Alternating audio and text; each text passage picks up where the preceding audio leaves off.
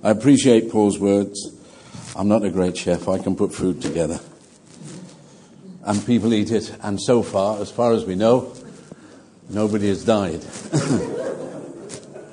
hey, that's a bonus. And uh, I'm, I'm mindful as well. I had a, an email from John because um, he asked for the outline for this morning and said, We won't be there, but we'll uh, listen to it on Monday. what a surprise he's going to get.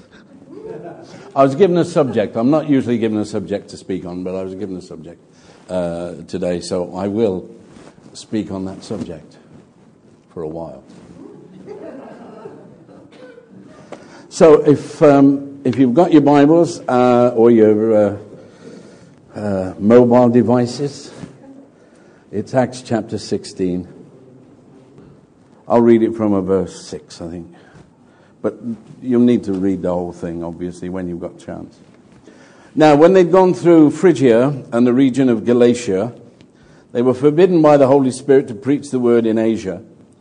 After they'd come to Mysia, they tried to go into Bithynia, but the Spirit did not permit them.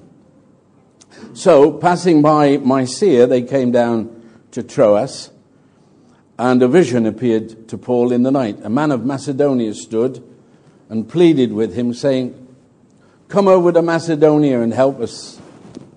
Now, after he had seen the vision, immediately we sought to go to Macedonia, concluding that the Lord had called us to preach the gospel to them. Therefore, sailing from Troas, we ran a straight course to uh, Samothrace, and the next day came to Neapolis, and from there to Philippi, which is the foremost city of that part of Macedonia, a colony. And we were staying in that city for some days. And on the Sabbath day, we went out of the city to the riverside, where prayer was customarily made. And we sat down and spoke to the women who met there. Now, a certain woman named Lydia heard us. She was a seller of purple from the city of Thyatira who worshipped God. The Lord opened her heart to heed the things spoken by Paul. And when she and her household were baptized, she begged us, saying, If you have judged me to be faithful to the Lord, come to my house and stay. So she persuaded us. Amen. I'm sure God will add a blessing to the reading of His Word. Lydia is mentioned twice in the Bible, both in this chapter. Uh, in that verse uh, there that we've just read, in verse 14, and also her name is mentioned in verse 40, uh, which is the only mention of Lydia that we get. I could leave it there and go on to something else because you've read it now. All we know about Lydia actually is in those verses. Uh, but it's interesting to note one or two things with regard to this lady. Note also that uh, when they went to Macedonia, there was no church there. It was mentioned this morning that estates are being built all around us, and no church is being built. Well, you don't expect the authorities to build the churches, do you? That's our responsibility. So if we want to see churches on the estates that are being built, we've got to start praying about things, haven't we? And seeing what we can do about it. Because the authorities aren't going to preach the gospel. The builders won't be preaching the gospel. When I have heard of builders, they will speak of anything but the gospel. Uh, I have met one or two Christian builders, but there's not that many of them. So it's down to the church. And it's our responsibility. The church over the years has abdicated its responsibility for the care of the souls of men and women in this country and in other parts of the world as well. Not only that, we've abdicated our responsibility for the education of children and for the care of those who are in need. Because all of these things started by the church being moved by the power of God to reach out to do this, and over the years, the responsibility has been abdicated from the church. Uh, mind you, with the present state of the church in this country, I don't suppose it would have mattered too much.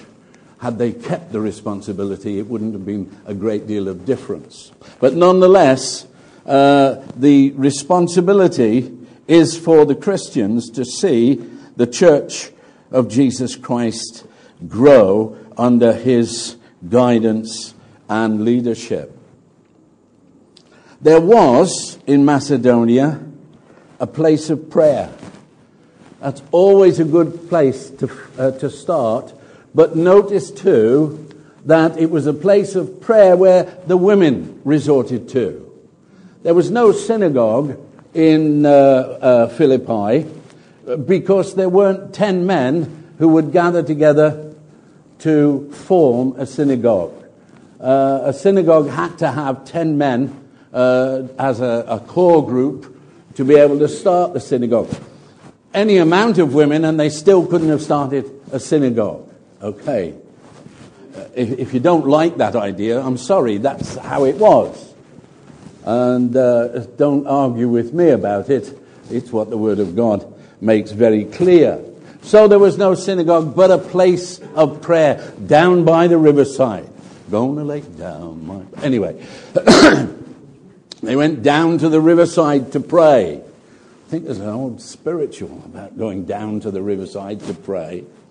And so they resorted there and did it. And so Paul and Silas, uh, finding out about this, because they'd spent a few days in Philippi and seen the place and heard obviously about the place where they gathered to pray. And so on the Sabbath, Saturday, they went down to the river uh, where they met this group of people who regularly gathered to pray.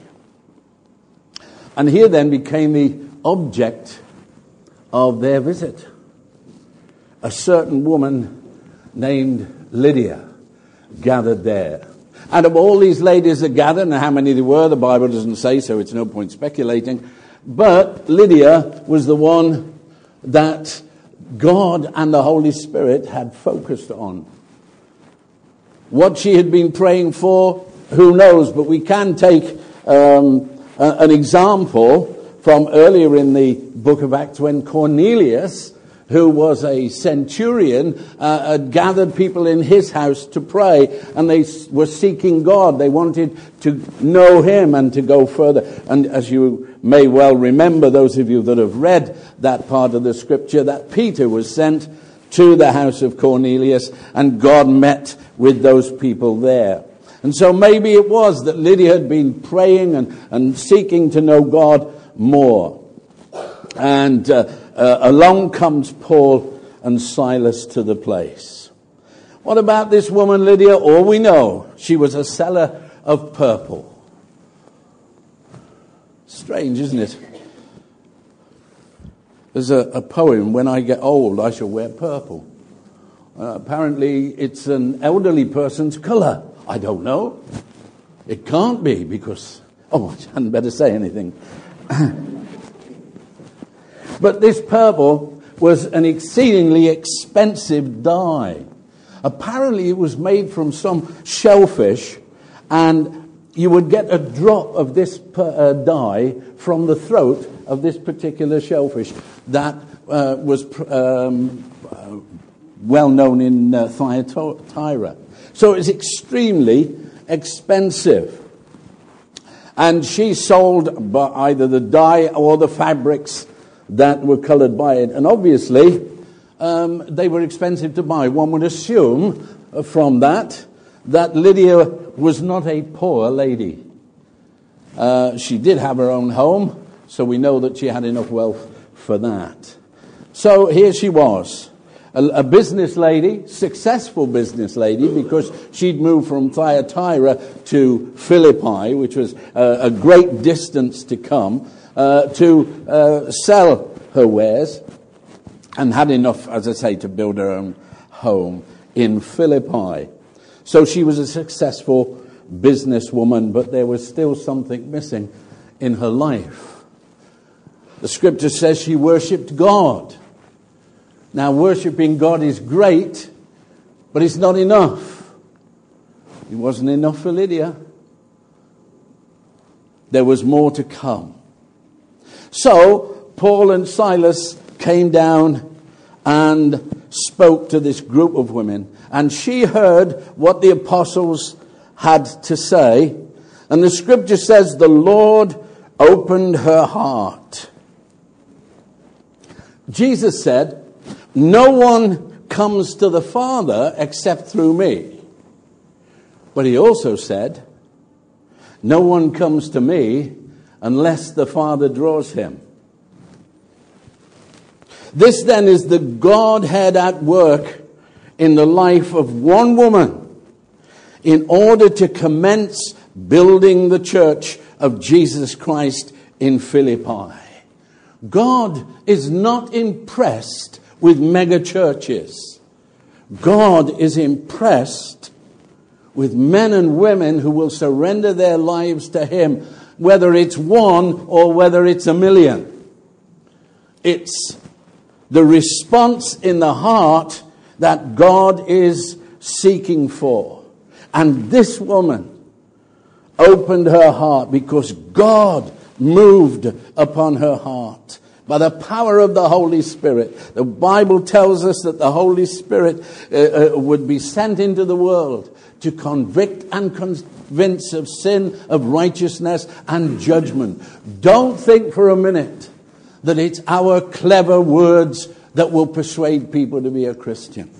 We might uh, attract them to Jesus, but it is the work of God, uh, Jesus, and the Holy Spirit to bring them into His kingdom, to give them new birth. And there is no other way into God's kingdom except through new birth. There's not a back door into the kingdom of God. There is a cross that you have to go through to get into God's kingdom. And this was the gospel that obviously Lydia, Lydia had heard. And although it's not detailed here what Paul and Silas said, it had to be repent, believe, be baptized, and receive the Holy Spirit. Because that's what she did.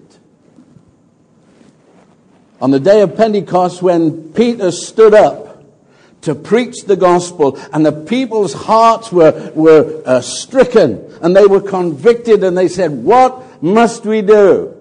He said, Repent and be baptized, and you will receive the Holy Spirit. There's no shortcuts for that either. Listen, baptism, it's not it's not a, a, sort of a conditional thing. It's not, oh, well, if I want to be baptized, I will be. It's not. It's, it's commanded in the scripture that we be baptized. You're not, you're not saved as you go through the water, but it's part of that great work of salvation. And if we want to receive the Holy Spirit, we must do it God's way. Why does man insist on trying to compromise God's word to fit in with what we want it to do. And so Lydia had made this commitment and she was baptized. She and her household. So obviously, the gospel had been preached to her household as well. And they all repented and believed and were baptized and received. We could make all sorts of uh, things up about her household as well. People do, you know, to justify infant christening. I refuse to call it infant baptism. Baptism is by immersion, not by sprinkling. But the scripture says nothing about children, it just says her household. Doesn't even mention her husband. He's not important in the case. Now, there's a thing for men. Sometimes we're not important in the case. But she and her household were converted, the start of the church in Philippi. Amazing, isn't it? That this church starts with a converted seeker after God and a frightened jailer. Now, you have to read the rest of it. I'm not going into the jailer's salvation, but most of you will know about it anyway. If you haven't heard a, a, a sermon preached on uh, the jailer, uh, then uh, get round to listen to one from somewhere. Then this church began. The Lord took a great deal of trouble to get Paul and Silas into Philippi. It wasn't something they suddenly thought about. We'll do that.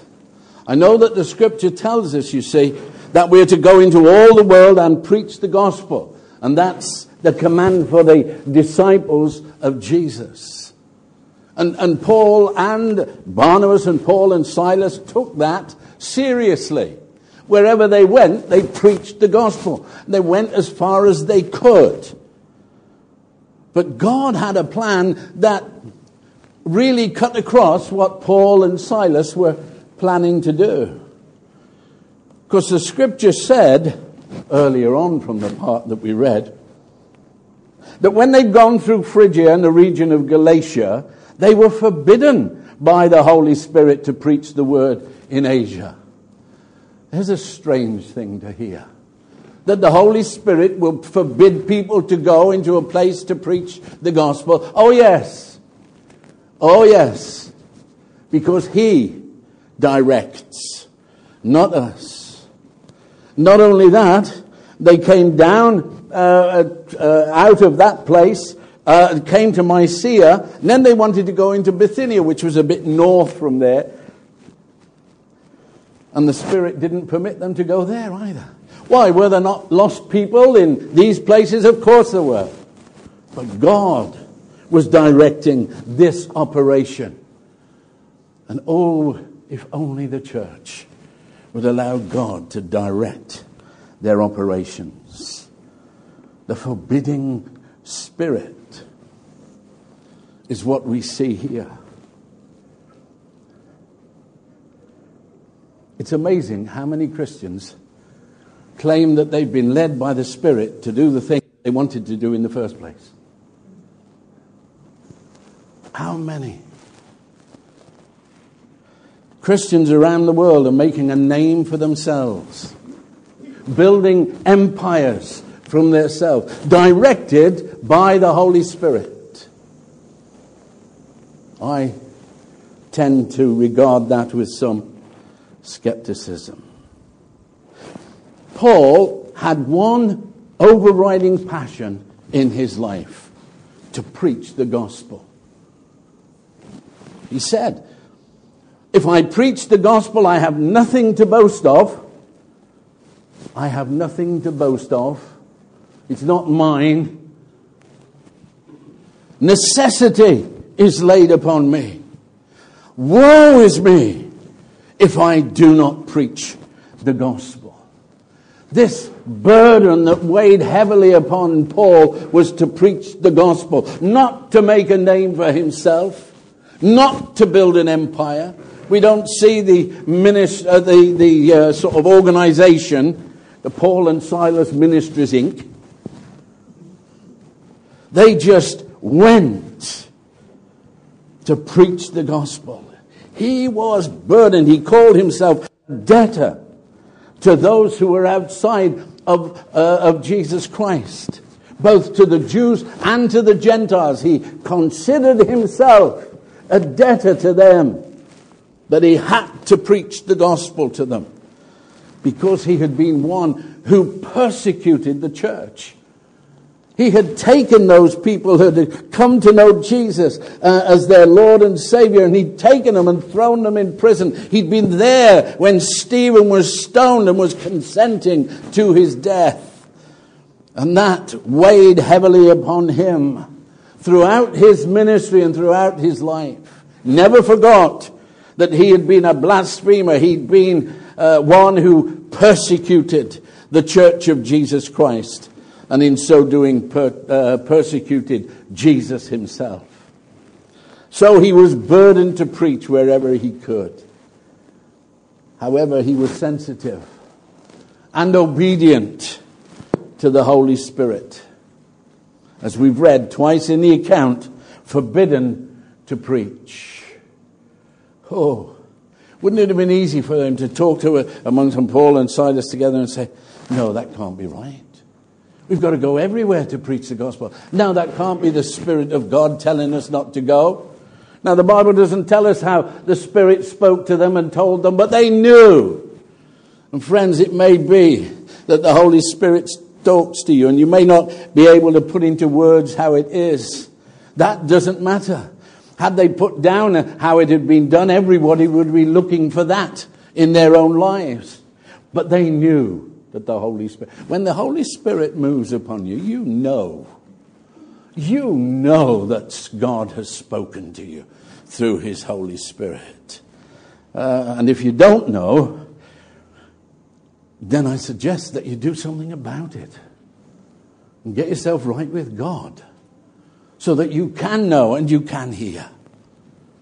You see, we have to recognize the Holy Spirit is not given to us in order to give us chills and tingles.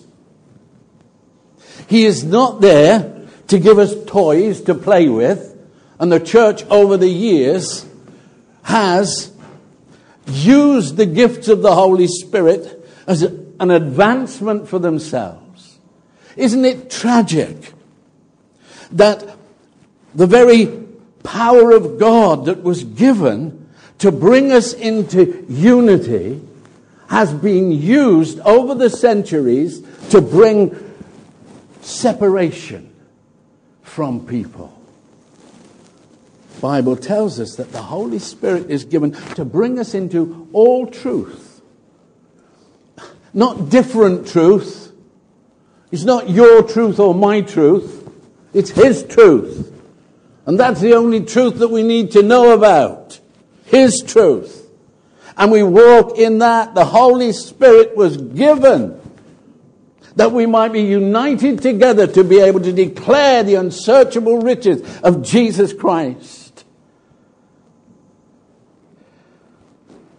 I get so tired of defeated Christians, weak and helpless. I'm not talking about physical or mental infirmity. I'm talking about spiritual infirmity. Oh, how hard it is to live the Christian life. Is it? I found it more difficult not to live the Christian life. And I was only unsaved for a short time in my long and illustrious life. It doesn't mean there's no difficulties, but how can it be hard to live the Christian life when all that we have is given to us by Him? All that we need to live this Christian life, to declare the glory of God in our lives, to share a, a, wonderful testimony that we've got. And, and you may not have been into the dregs of society and, and, delivered from demons and drugs and all sorts of stuff. But friend, whatever your testimony is, and you know and love the Lord Jesus Christ, and He has saved you, that is a remarkable testimony because in you He has done the impossible. He has brought you back into relationship with Almighty God. That is absolutely miraculous that he can restore and revive and regenerate a dead spirit. Because that's what we have outside of Jesus Christ. The Bible says he gives us life. And without him, we have no life. The Holy Spirit was poured out upon the church to endure us with power from on high. Do you often feel powerless or do you think yourself powerless? Do you think, oh, dear me, I can't?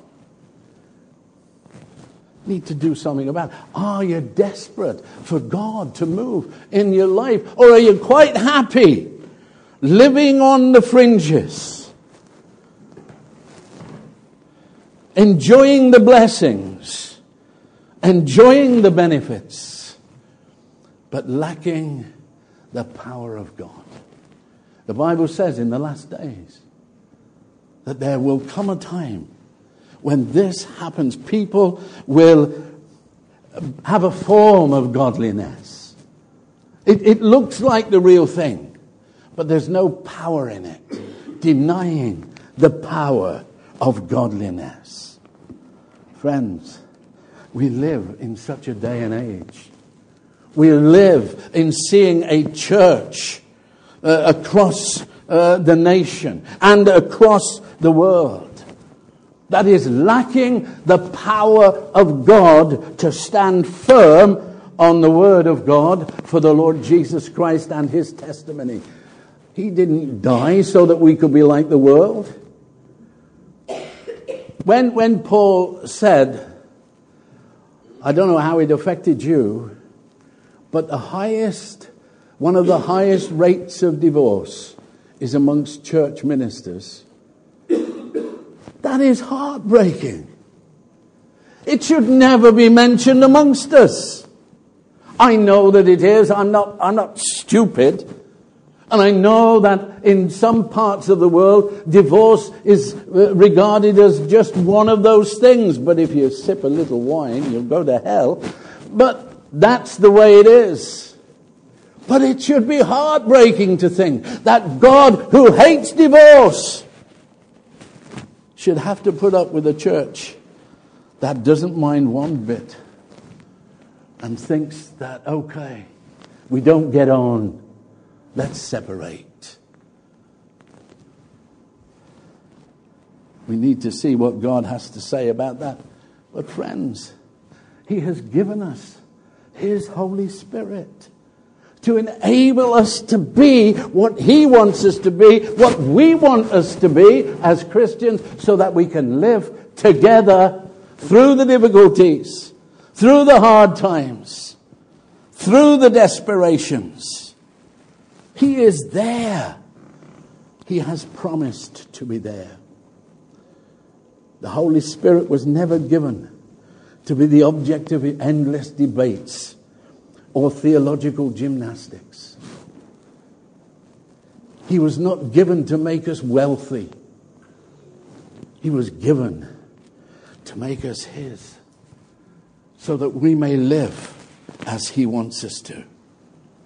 The Holy Spirit is essential to the building of the church of Jesus Christ. Even Jesus himself did not begin his public ministry until he was anointed by the Holy Spirit.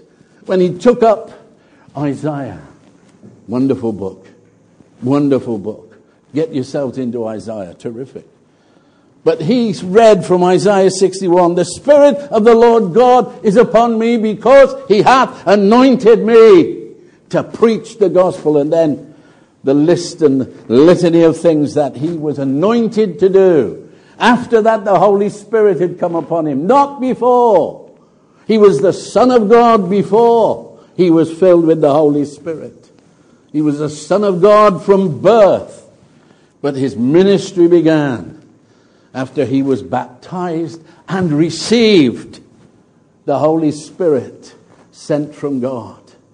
And the first thing that happened, the Holy Spirit led him into the wilderness where he was tempted of the devil for 40 days and 40 nights. And the Bible says that when he came out of the wilderness, he came in the power of the Holy Spirit. That is what the church of Jesus Christ needs today. That is what founded this church in Philippi. That's what happened to these people who were converted they were baptized and received the Holy Spirit. That was what they expected. When, when Paul met the church, uh, people in Ephesus uh, and, and, asked them, uh, Have you received the Holy Spirit? They said, we, We've never heard of the Holy Spirit. So immediately he said, Well, what were you baptized to? This wasn't a Jesus only baptism. If they'd have been baptized, as the scripture says, they would have heard of the Holy Spirit, of course, because we're baptized in the name of the Father and the Son and of the Holy Spirit. They'd never heard of the Holy Spirit, and so he prayed for them, and they were filled with the Holy Spirit. He wouldn't leave them until he'd imparted something to them. Can you say the Spirit of the Lord is upon you? Of course, he can be. If we are to be used of God, if we are to be powerful in the kingdom of God, if we are to be shining testimonies in the world that we are in but not of, if you want to be in the world and not of it, you've got to be filled with the Holy Spirit, friends. Otherwise, you'll be in the world and crushed by it. We need the power of the Holy Spirit. We need to move in his power. One other thing just to mention, and then I will draw to a close because I haven't been looking at the time, but I've probably gone over it. Uh, one of those things. The Bible says that if anyone lacks wisdom, we should ask God and he will give it. Look around the church in the world today and see how many lack wisdom. Look at your own life and see the things that you have to face and that you try in your own, uh, uh, with your own ability uh, uh and your own mind, your own thinking to work stuff out. The Bible says if we lack wisdom, ask God. He'll give us wisdom.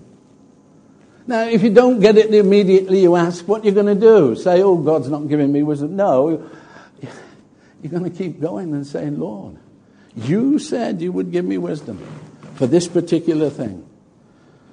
Now, it won't come as writing in the sky. I doubt there will be a finger writing on your bedroom wall or your uh, house wall saying what you've got to do. But when He gives you wisdom, you will know that God has spoken. You will know God has said that He will do it. Do we believe the Word of God? Do we believe that God will actually do what he says he will do? Or we have, have we had so many disappointments that we think we've got to work it out ourselves? I believe that God will give us wisdom as we ask for it. I cook on a Thursday once a fortnight. You think I just come on a Tuesday and say, I know what I'm doing? I pray before I come. I, I, I don't ever claim to be a good cook. I claim that God watches over me when I cook. You talk to my son, he'll tell you, I am not a good cook. I do stuff that's totally wrong. I mean, I would never get through. Well, there's all sorts of things I never get through. I don't claim to be great. I seek God. And, and God does it. That's not only for my cooking, it's for my preaching, it's for my living that I ask God for wisdom. And I know when I've resorted to my own wisdom, because it's a rotten mess. But God will give us wisdom as we ask. Back to Lydia just for a minute. I bet she was ever so glad that Paul and Silas went to Philippi. We don't hear anything more about her, poor lass, except that everywhere the gospel is preached, her name is mentioned. Somewhere, sometime. Because she responded by the power of God to the gospel of Jesus Christ. Have you, by the way, responded to the gospel of Jesus Christ? Not, not started to come to church. I'm not asking that. Not, not decided to turn over a new leaf. Have you responded to the gospel of Jesus Christ? Repent of sin. Believe in the Lord Jesus Christ. Be baptized. Receive the Holy Spirit and live for Him. That's His desire for each one of you. It's our desire for you as well. Let's pray. God, I'll ramble on if I don't stop. So, Lord, I just pray that you will take the word that you want to implant in people's hearts this morning and implant it there. God, you are so gracious. Really, you are so gracious to us. We make such a hash of things so often, and you still come and you surround us with your loving arms and you say, Come to me. Come to me. And Lord, it's still your call to men and women today. Come unto me, and I will give you rest. And so, Lord, I pray for everyone here. I pray for this fellowship. Lord, it, it, it's an important strategic fellowship in this town. And I pray that you will ignite it with the fire of the Holy Spirit and glorify your name in this place because we ask it in Jesus' name. Amen.